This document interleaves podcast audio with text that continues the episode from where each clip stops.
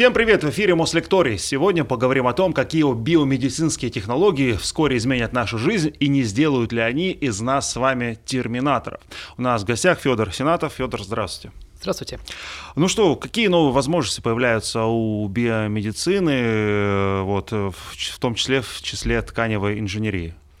Мне кажется, что сейчас основное такое направление в области тканевой инженерии и вообще вот в приграничных областях, это постепенно учимся заменять ткани и органы, пока небольшие, но органы для того, чтобы справляться с таким вызовом, как растущая потребность в трансплантатах, потому что все больше людей нуждаются в трансплантате почки, там, каких-то внутренних органов, кожи после ожогов, повреждений и так далее. И не всегда можно подобрать э, быстро донора или подобрать э, донорскую ткань нужного размера. Вот э, технологии тканевой инженерии, регенеративной медицины, биопечати, э, биоматериаловедения, вот это все, все то, что нам помогает э, создавать новые искусственные органы.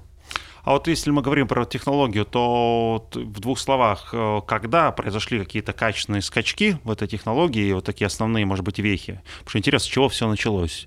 Наверное, качественные скачки случаются тогда, когда начинают соприкасаться разные науки. Понятно, что все очень сильно и долго развивалось э, это, и во второй половине 20 э, века, то, что было связано именно с успехами в области медицины, когда работали именно с разными тканями, в области биологии, когда учились э, выделять нужные клетки, чтобы э, потом можно было э, с этими клетками работать, и в начале 20 века, чтобы э, как-то перепрограммировать эти клетки, разработки, то есть когда можно было уходить в область э, генной инженерии, э, но вот э, дополнительные качественные скачки стали случаться тогда, когда э, на помощь биологам, медикам пришли инженеры, пришли материаловеды, химики, и когда вот все вместе столкнулись, и вот такой начался бурный синтез, э, и, например, родилась 3D-печать, биопечать, то есть области, которые максимально междисциплинарны.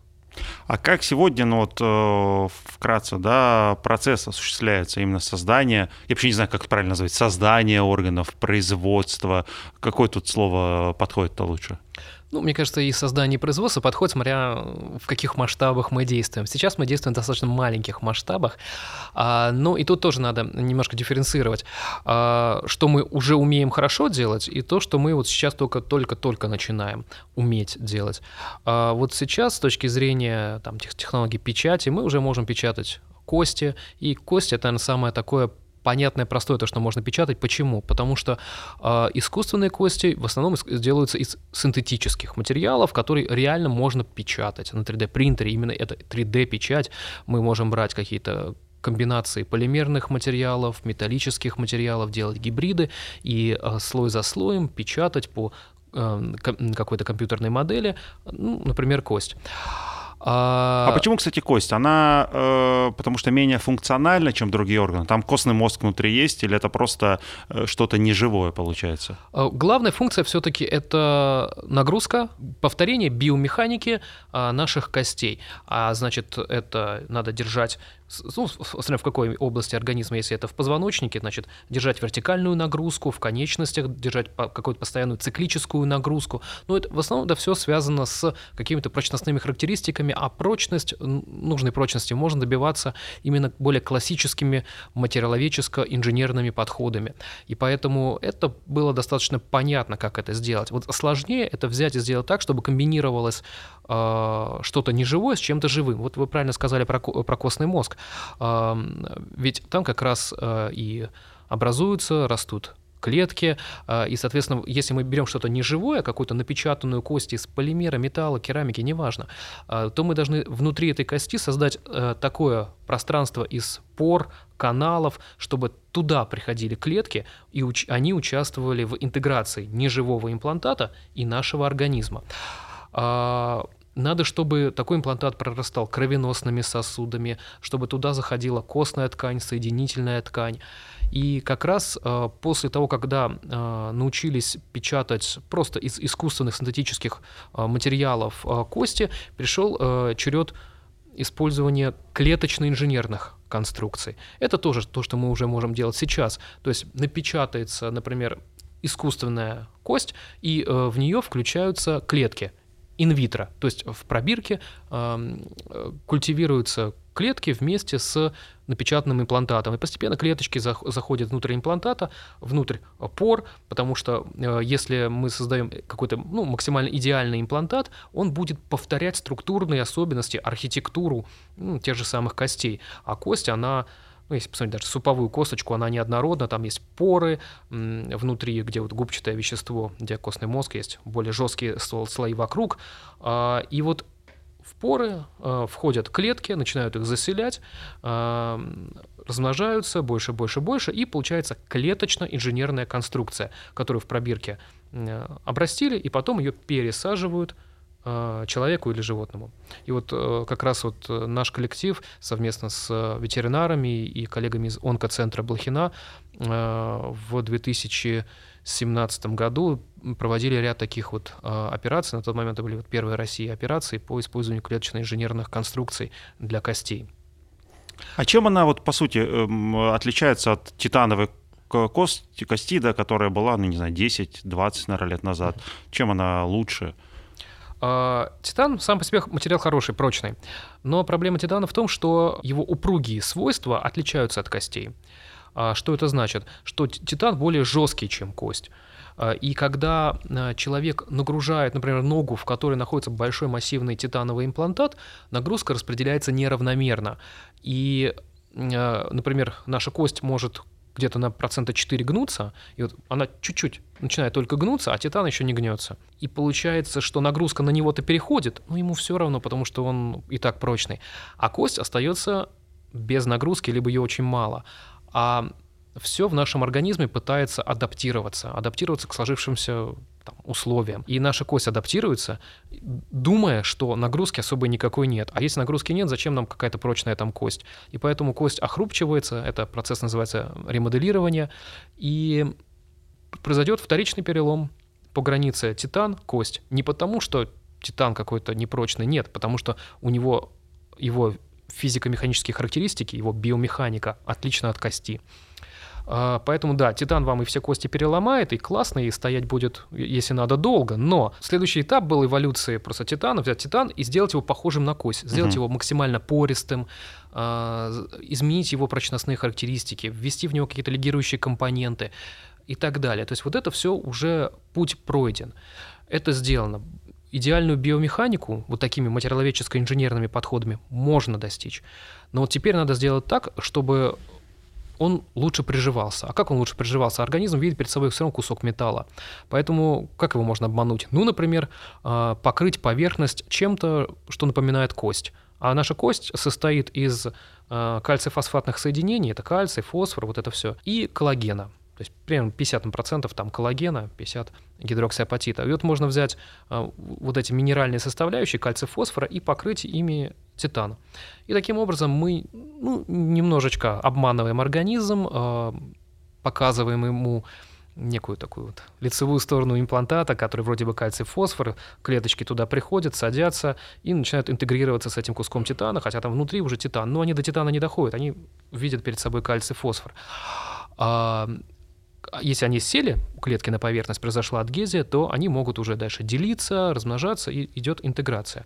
То есть да, можно модифицировать поверхность, изменять ее шероховатость, химический состав, но еще лучше сразу же засунуть клетки внутрь имплантата, чтобы они уже внутри находились, и они уже там изнутри росли и интегрировались с нашим организмом. И вот таким образом мы смогли уже сейчас перейти к клеточно-инженерным конструкциям. Вот следующий этап — это перейти от клеточно-инженерных к ткани инженерным.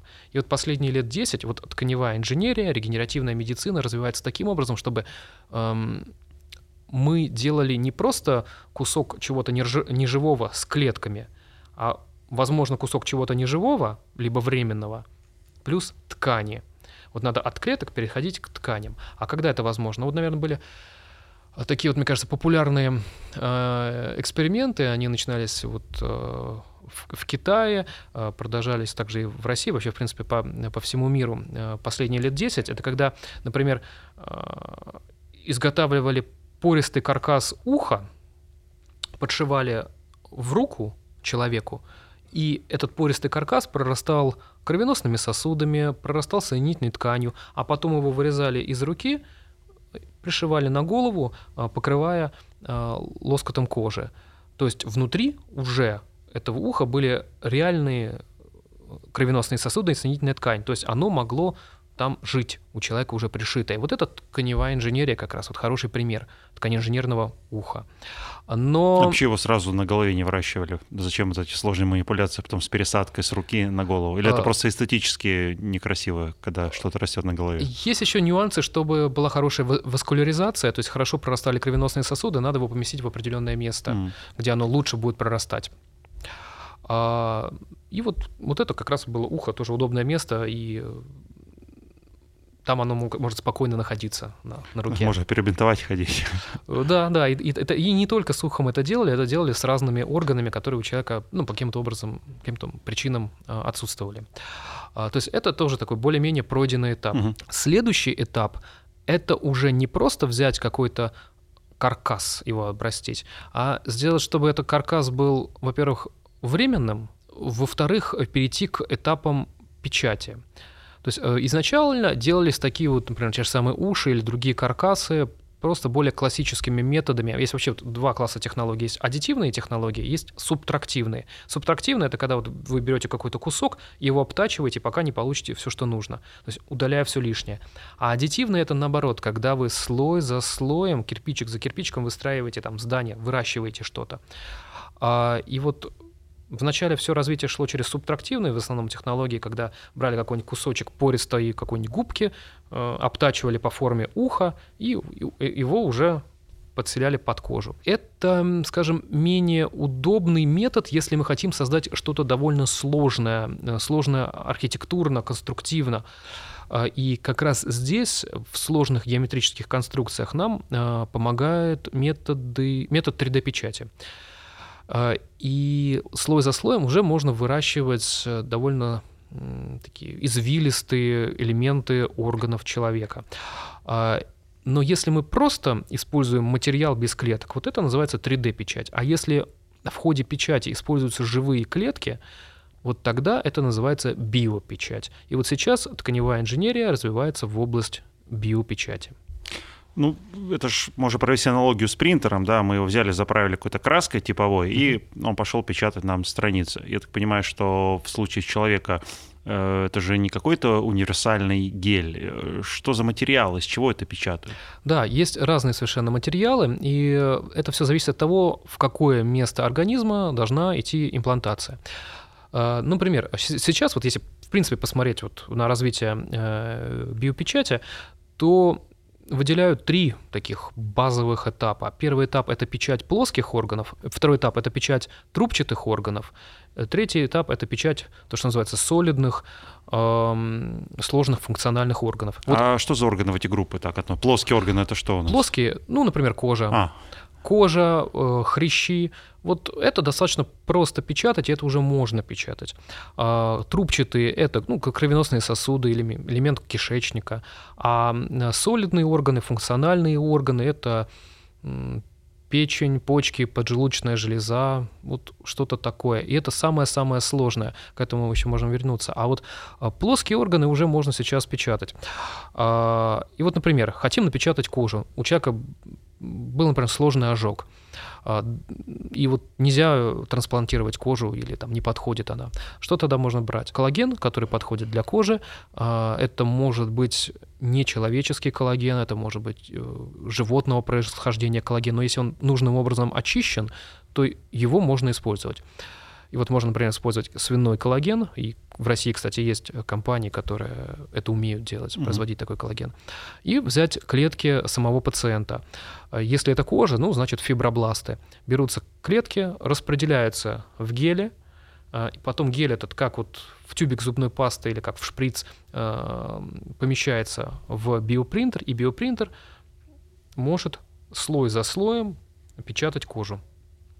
Ну, на самом деле, с точки зрения науки мы это называем, ну, все-таки не кожа, а эквивалент кожи, потому что э, какие-то абсолютно нюансы, там, волоски, какие-то там поры еще довольно сложно воспроизвести. Поэтому это некий эквивалент кожи, который позволяет регенерировать. Вот э, уже сейчас вот э, наши вот коллеги, там, наш центр в университете МИСИС печатали кожу на свиньях, на крысах, и причем печатали не просто это где-то в пробирке, а потом пересаживается, а это печать сразу на пациента. Это так называемая инситу биопечать, когда не просто в какой-то статичный принтер э, помещается коллаген с клетками, а он помещается в специальное устройство, которое находится в роботе, в роботической руке. И роботическая рука может печатать э, с использованием компьютерного зрения сразу же на пациенте, то есть на сложной поверхности, на дышащем пациенте, э, отрабатывая, чувствуя его дыхание. А зачем такая сложность? Э, не проще напечатать условно какой-то там дециметр квадратный, потом наложить и подшить ее? Э, сложность как раз и вот необходимость вот этого всего э, в том, что когда вы печатаете, ну там то же самое ухо, ну человек может ходить без этого уха, есть он нужное время может проходить, то есть это плановая операция. Если это срочная операция, если это ургентный больной, он просто ну, ждать не будет. Надо напечатать как можно скорее э, на нем.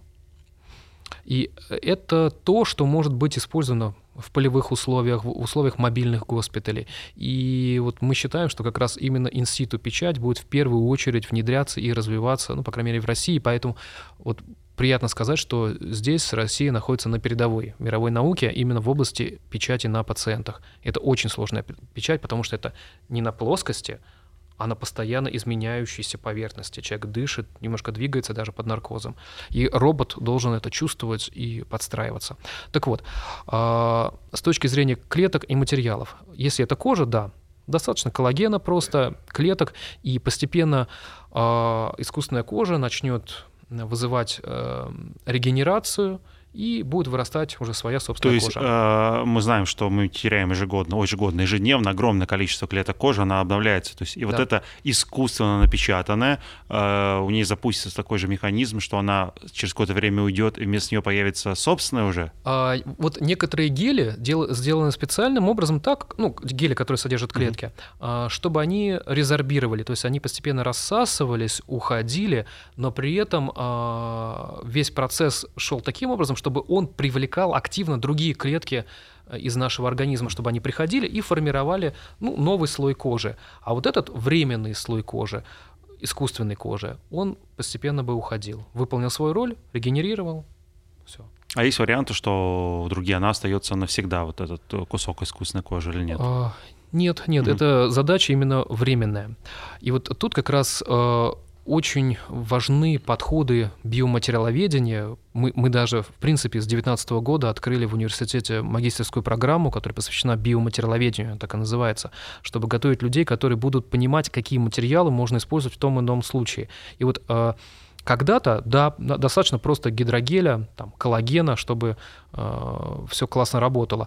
А если вы хотите возместить э, участок не кожи, чего-то гибкого, а чего-то более жесткого, того же самого хряща или там, э, элемента какого-то более крупного, сложного, извилистого органа, ведь коллаген, он просто как ну, такая жижа, он может стечь угу. куда-нибудь, а надо, чтобы что-то держало. А вот это что-то, временный каркас, он называется scaffold.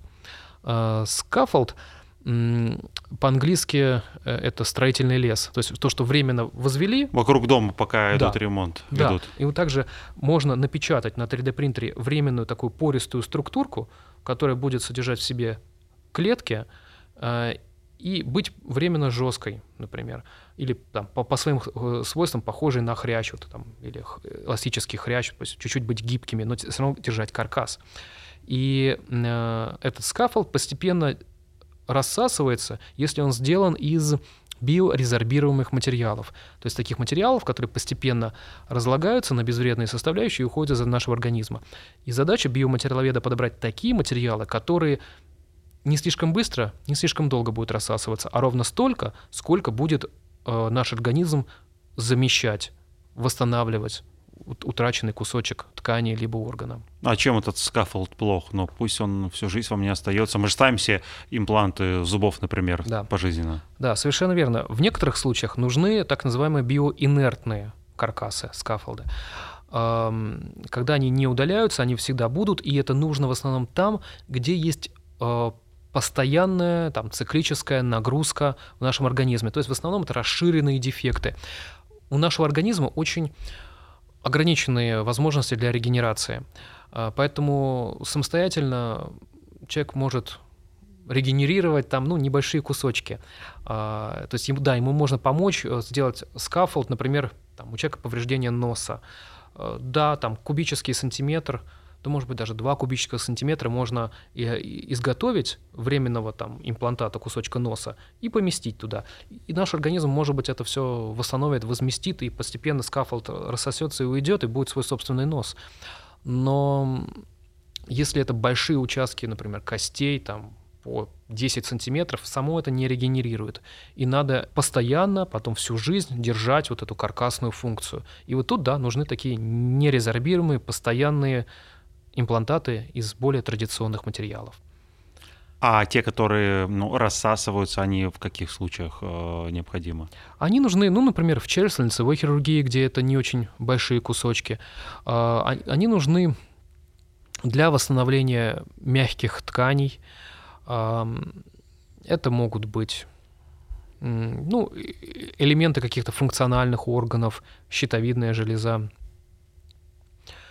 ну, также в каких-то эластичных а, элементов типа а, кожи или небольших участков кровеносных сосудов, тоже они постепенно могут разлагаться и уходить. Выполнили поддерживающую функцию, залечили, ушли. И это могут быть как синтетические материалы, которые резорбируют, так и природные материалы. Э, синтетические, например, есть очень популярный материал полилактит, это полимер молочной кислоты, который, собственно, разлагается с образованием молочной кислоты, а это для нашего организма в принципе нормально, потому что молочная кислота у нас и так в мышцах образуется, когда покачали, мышцы бол, э, там, болят. Ну, Почему болят? Да потому что там скопилась молочная кислота. В принципе, наш организм так это вырабатывает, и ну, будет что-то еще вырабатывать молочную кислоту, это нормально. А если не, не очень большой выброс этой молочной кислоты. И вот как раз задача биоматериаловеда подобрать материал так, изменить его таким образом, чтобы а, он постепенно разлагался, постепенно был выход вот этой той же самой молочной кислоты, либо еще чего-то, чтобы не навредить нашему организму, и чтобы наш организм успел за этим куском материала и не образовалась дырка, а наш организм все-таки восстановил уходящий материал. А я вот э, подумал, а в чем э, разница для организма, да, что-то напечатанное вот таким образом, заделанное э, вот дыра с помощью биопринтеров, либо взятое где-то у донора что-то и пересаженное, такое же тоже может быть? В чем различие, как организм вот ощущает это? Да, есть вообще трансплантаты и имплантаты. Трансплантат – это то, что пересаживается. Это аутотрансплантаты от того же самого человека. Ну, например, нет кусочка кости челюсти, можно взять кусочек с бедренной кости, она большая, и пересадить сюда. А, ограничения, ну, это, естественно, размеры и вторая операция. Поэтому, да, тот же самый человек, идеальный донор сам для себя, но есть ограничения. Но такое быстрее приживается? А, вот смотря для чего, опять-таки, с костями это хорошо работает. А, с чем-то еще, ну, с кожей, может быть, пересадка. А, с чем-то функциональным такое, естественно, не сработает, потому что... Ну, второго сердца у нас нет, да. Второго сердца нет, да. А... Но с почкой можно их две. С почкой, да. Но тут, скажем, тоже вторичные операции, тоже не так это все классно. Есть еще, помимо аутотрансплантатов, есть аллотрансплантаты – это от донора. Но когда мы берем донорские ткани, органы, значит, есть проблема либо инфицирования, возможно, возможно и такое, возможно, иммунного отторжения, потому что все-таки это что-то чужеродное, человеку приходится пить тогда всю жизнь иммунодепрессанты. То есть это большой ряд проблем. И не всегда донорские органы подходят именно этому человеку. Есть ксенотрансплантаты, это от э, животных другого вида, то есть если человеку пересаживается, то, например, от коровы, от свиньи.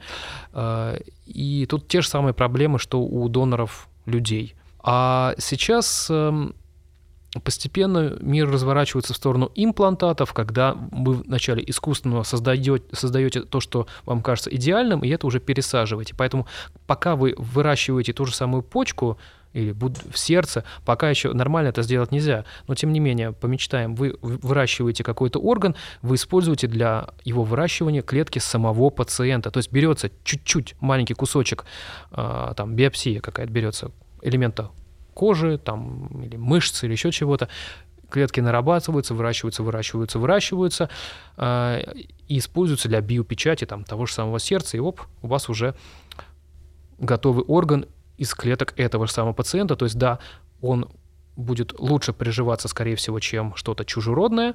Э, плюс вы сразу повторяете сложную индивидуализированную форму именно для этого пациента, потому что э, если вы выращиваете кости, там, хрящи, уши, это же у всех людей немножечко разные и по форме, и по размеру.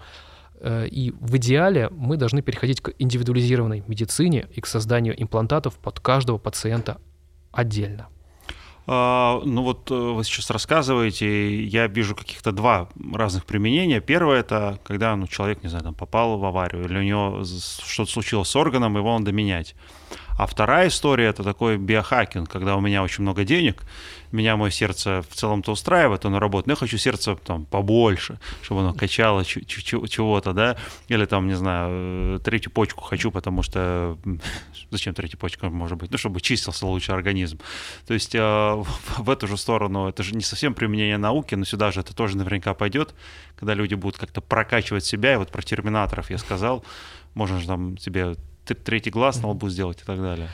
Ну, я думаю, что все-таки э, а, все вот эти изыски это не очень хорошо. Почему? Потому что все равно лучше, чем наше что-то природное, природное сердце, природная почка, еще не создано. И все, что мы дел будем делать с э, методами биопечати, все равно это будет хуже, чем природное. А почему? Да, в принципе, в ходе печати э, даже небольших каких-то пока что органов возможно привнесение каких-либо дефектов. Вот представьте, что вы выстраиваете дом из кирпичиков. Ну, какой-нибудь кирпичик один будет бракованный, где-то трещинка пошла. И чем больше у вас этих кирпичиков, тем чем больше у вас дом, тем сложнее сделать, чтобы он был ну, точно хорошим, устойчивым. Вы из кирпичей небоскреб не построите. Его надо делать из больших сразу блоков значит, вам надо уже не просто из клеток собирать, а из прям каких-то кусочков тканей уже собирать будущий орган. А, поэтому чем больше орган, тем больше вероятность накопления дефектов. Чем больше накопления дефектов, тем больше вероятность, что он будет функционировать неправильно. А, либо в какой-то момент вдруг заработает неправильно. Неправильно будут выходить гормоны там, в поджелудочной железе и так далее. Поэтому этап как раз создания функциональных органов, он самый последний и самый сложный. Когда вы печатаете кожу, у вас есть задача быстро напечатать условно такую хорошую заплатку. Угу печатаете хрящ, вам надо, да, э, восстановить э, и функцию, и там, соблюсти нужную эластичность и геометрию. А если у вас орган сокращается, как мышца, сердце, э, либо продуцирует какие-то гормоны, вещества, вот тогда вероятность ошибки может быть высока. И вот тут все упирается в наши технологические возможности. А вот э, теперь проговорим про более сложные органы, там про сердце, про почки, э, про печень, хотя печень, по-моему, сама неплохо регенерирует, да? Да, да, до определенного объема потери.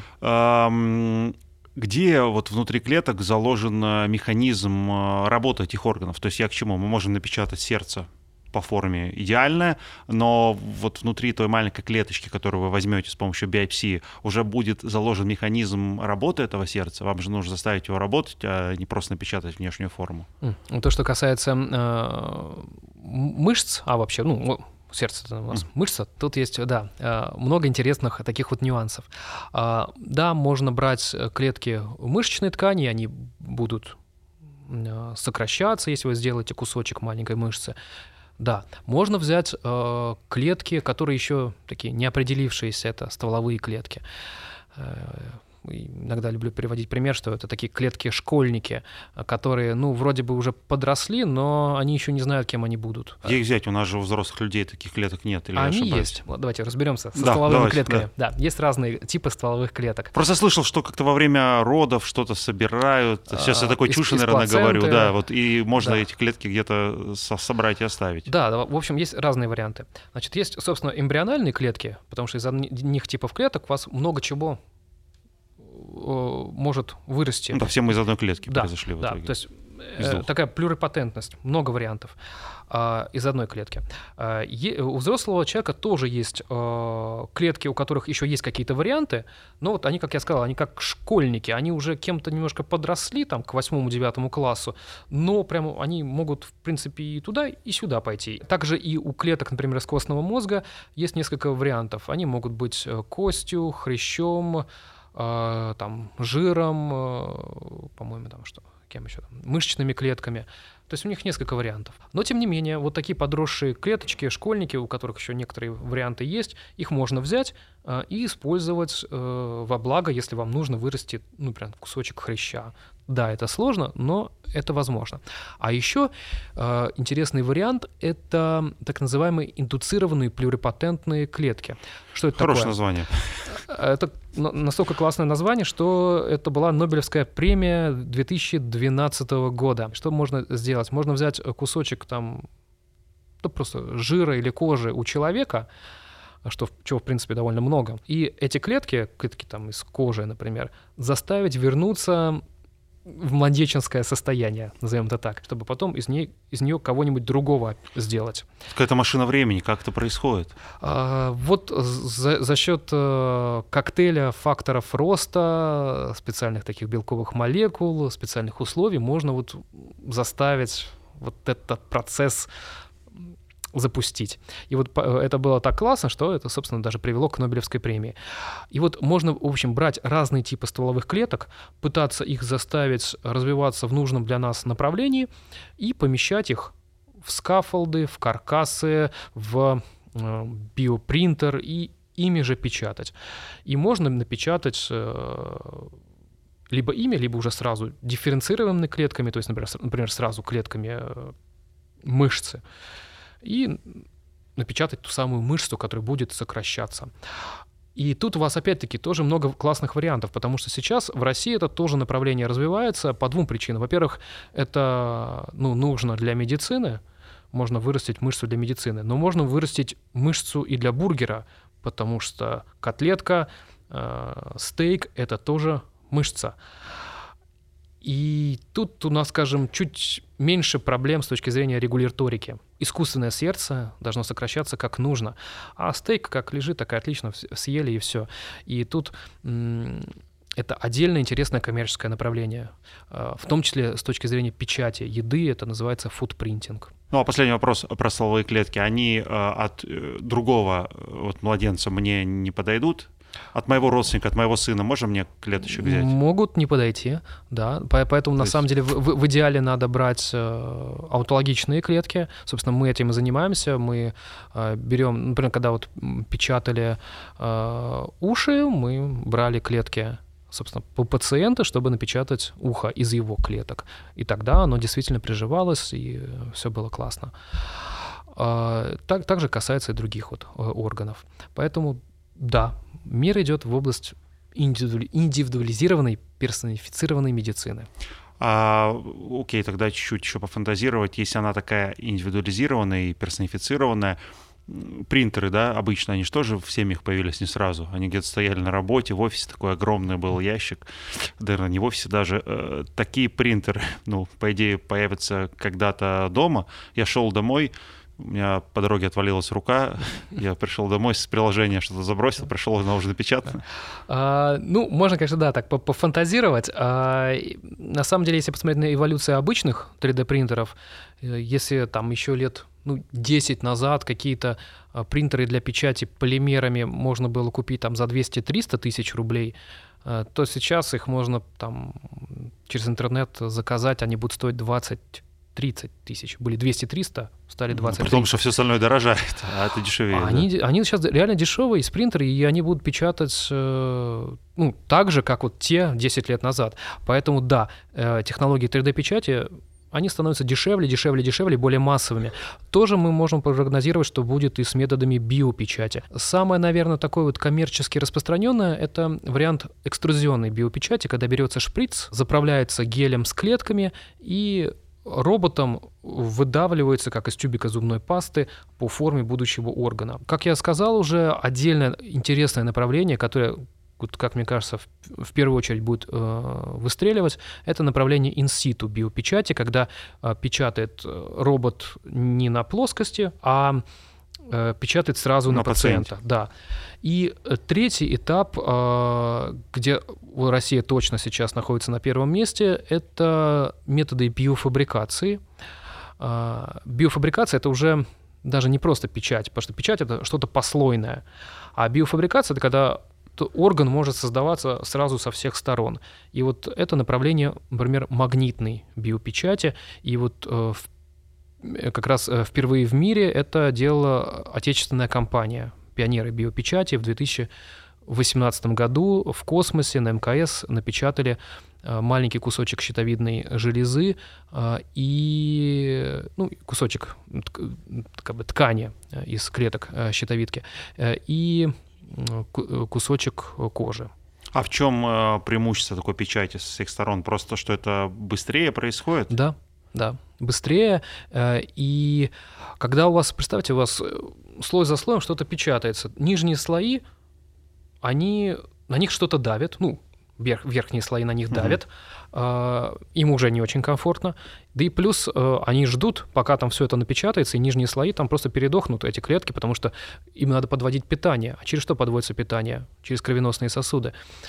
А когда вы формируете орган сразу со всех сторон, у вас клетки, представьте, как в фантастических фильмах, слетаются в одно место пространства, э, и сразу формируют что-то сложное по геометрии.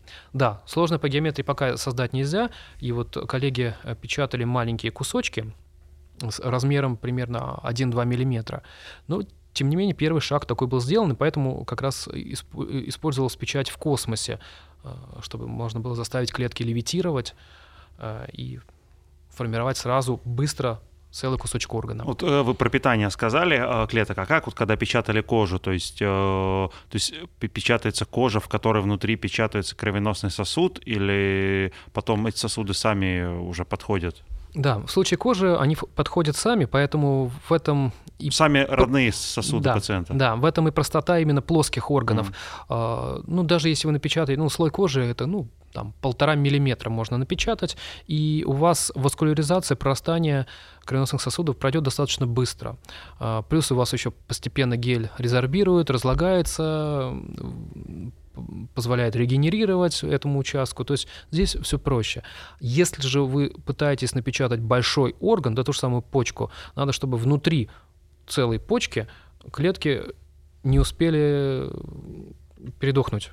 А это прям легко и быстро. А пока там ждать, пока кровеносные сосуды прорастут, это очень-очень-очень долгий процесс. Э, а грудь э, девушки можно напечатать? А, можно это все-таки, да, а, мягкие ткани, но мне кажется, что, в принципе, текущие, наверное, а, имплантаты справляются со своей функцией, если их правильно просто подобрать. Ведь в чем проблема вообще вот этих всех э, грудных имплантов, имплантатов. Э, если посмотреть всю, всю эволюцию, то еще с конца 19 века э, вставляли разные имплантаты, вставляли э, кость, просто брали слоновую кость, выпиливали из таких полукругов, вставляли. Жестковатая грудь была. Что чего только не, было. Вставляли хрящи, вставляли закачивали рыбий жир. Потом, ну, когда стали синтезировать полимеры вот в середине 20 века начали пенопласт вставлять. Ну, понятно, что это все приводило даже к развитию некрозов. А потом хрустел внутри, да, пенопласт? Да. А, или пленку пупырчатую вот эту. Да. А, понятно, что все это приводило к эм, некрозом, к развитию онкологических заболеваний. Э, и потом начали э, закачивать силикон, и даже иногда вот это можно еще встретить фразу про зака- закачать силикон. Такого на самом деле уже не происходит, э, и он не закачивается уж лет, не знаю, 30-40. Стали делать капсулы из уже не жидкого, а полимеризованного именно силикона, который по биомеханике похож на мягкие ткани. И внутрь него, внутрь такой капсулы, а, закачивали, и сейчас закачивают а, либо соевое масло, либо физраствор. Потому что если капсула такая прорвется, то соевое масло или физраствор не так будут сильно влиять на окружающие ткани. И, собственно, вот сейчас э, разрешены только вот такие два типа имплантатов. В общем, девочки, грудь пока не печатаем. Э, про кожу, да, раз это самая, наверное, ну, передовая история, самая разработанная, а можно свою кожу улучшить? Ну, мне кажется, что это достаточно бессмысленно с точки зрения прокачки, потому что если вы хотите привнести что-то новое, ну, например, защиту от радиации, значит, вам надо э, ввести в кожу то, что будет задерживать там быстрые медленные нейтроны, э, там, например, какой-нибудь свинец, да, можно, окей, можно взять маленькие частицы, наночастицы свинца, но если вы свинец в кожу поставите, да, может быть, он будет вас защищать от э, там определенного типа там, радиационного излучения, но при этом свинец будет негативно влиять на организм, потому что это, собственно, не такой уж биосовместимый материал. Поэтому вам надо думать не только о какой-то дополнительной функции, но и сохранении биосовместимости, чтобы не навредить уже существующей кожи и процессам, которые там постоянно происходят. Поэтому при, при внесении чего-либо нового, скорее всего, всегда так негативно скажется на организме. Еще есть одна отрасль науки, вот, эм, которая решает вопросы, пытается да, понять э, устройство регенерации органов, да, например, тот же ящерица, да, на хвост и наступил, раз отрастает новый.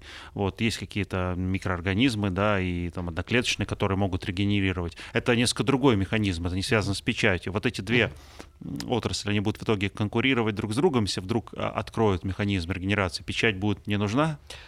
Вы, это, это вы временное явление, простите за, за вопрос. А, я думаю, это будет э, взаимное дополнение, потому что э, все-таки одно дело, чтобы регенерировала, например, успешно та же самая кожа или что-то более такое простое по структуре, а, а другое дело, чтобы регенерировала ну, целая почка или там целое сердце или еще что-то такое, когда у вас не отдельные ткани, а вот прям целый сложный комплекс э, восстанавливается. А чтобы он восстанавливался, надо все-таки его как-то заставить выстраиваться, а выстраивать удобнее по заранее заложенной компьютерной программе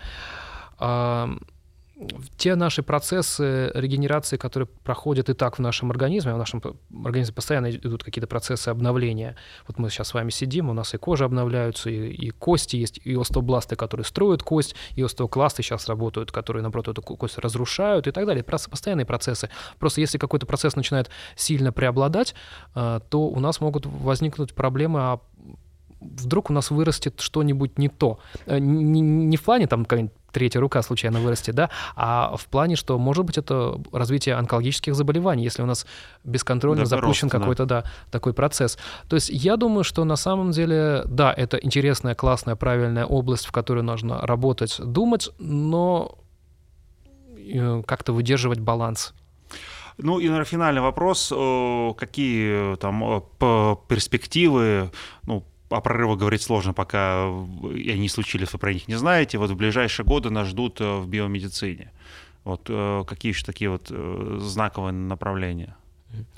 А, ну, раз мы уж начали говорить про тканевую инженерию, регенеративную медицину, я думаю, что как раз а, мы перейдем к следующему этапу биопечати, сможем печатать уже не только кожу а, там, или какие-то плоские хрящи, но и а, печатать кровеносные сосуды, печатать э, какие-то трубчатые органы, и когда-то перейдем к печати, да, может быть, того же самой почки или а, там, поджелудочной железы. То есть это то, что ну, какой-то горизонт, наверное, лет 15. Это возможно, и скорее всего, когда-то это будет. На, нашей, на нашем веку это еще произойдет. Да, да, скорее всего, да. Но это произойдет тогда, когда у нас будет э, синергия медиков, биологов, инженеров, айтишников, потому что надо еще ПО написать, чтобы все это принтер правильно работал, а, материаловедов, а, химиков, которые еще скажут, какие материалы нужно использовать и так далее. Вот для этого мы даже открываем специальные а, магистерские программы, угу. чтобы учить это, этому студентов. Когда маленький 3D-принтер в виде наноробота, я его проглочу, и он внутри все сам построит. Я думаю, что такого не будет. Черт. Ладно, а, тогда этот вопрос мы зададим ученым а, будущих поколений. Давайте. Вот, а с вами закроем вопрос э, печати в ближайшие 10-15 лет. Спасибо большое да, за участие в программе. Спасибо. Спасибо.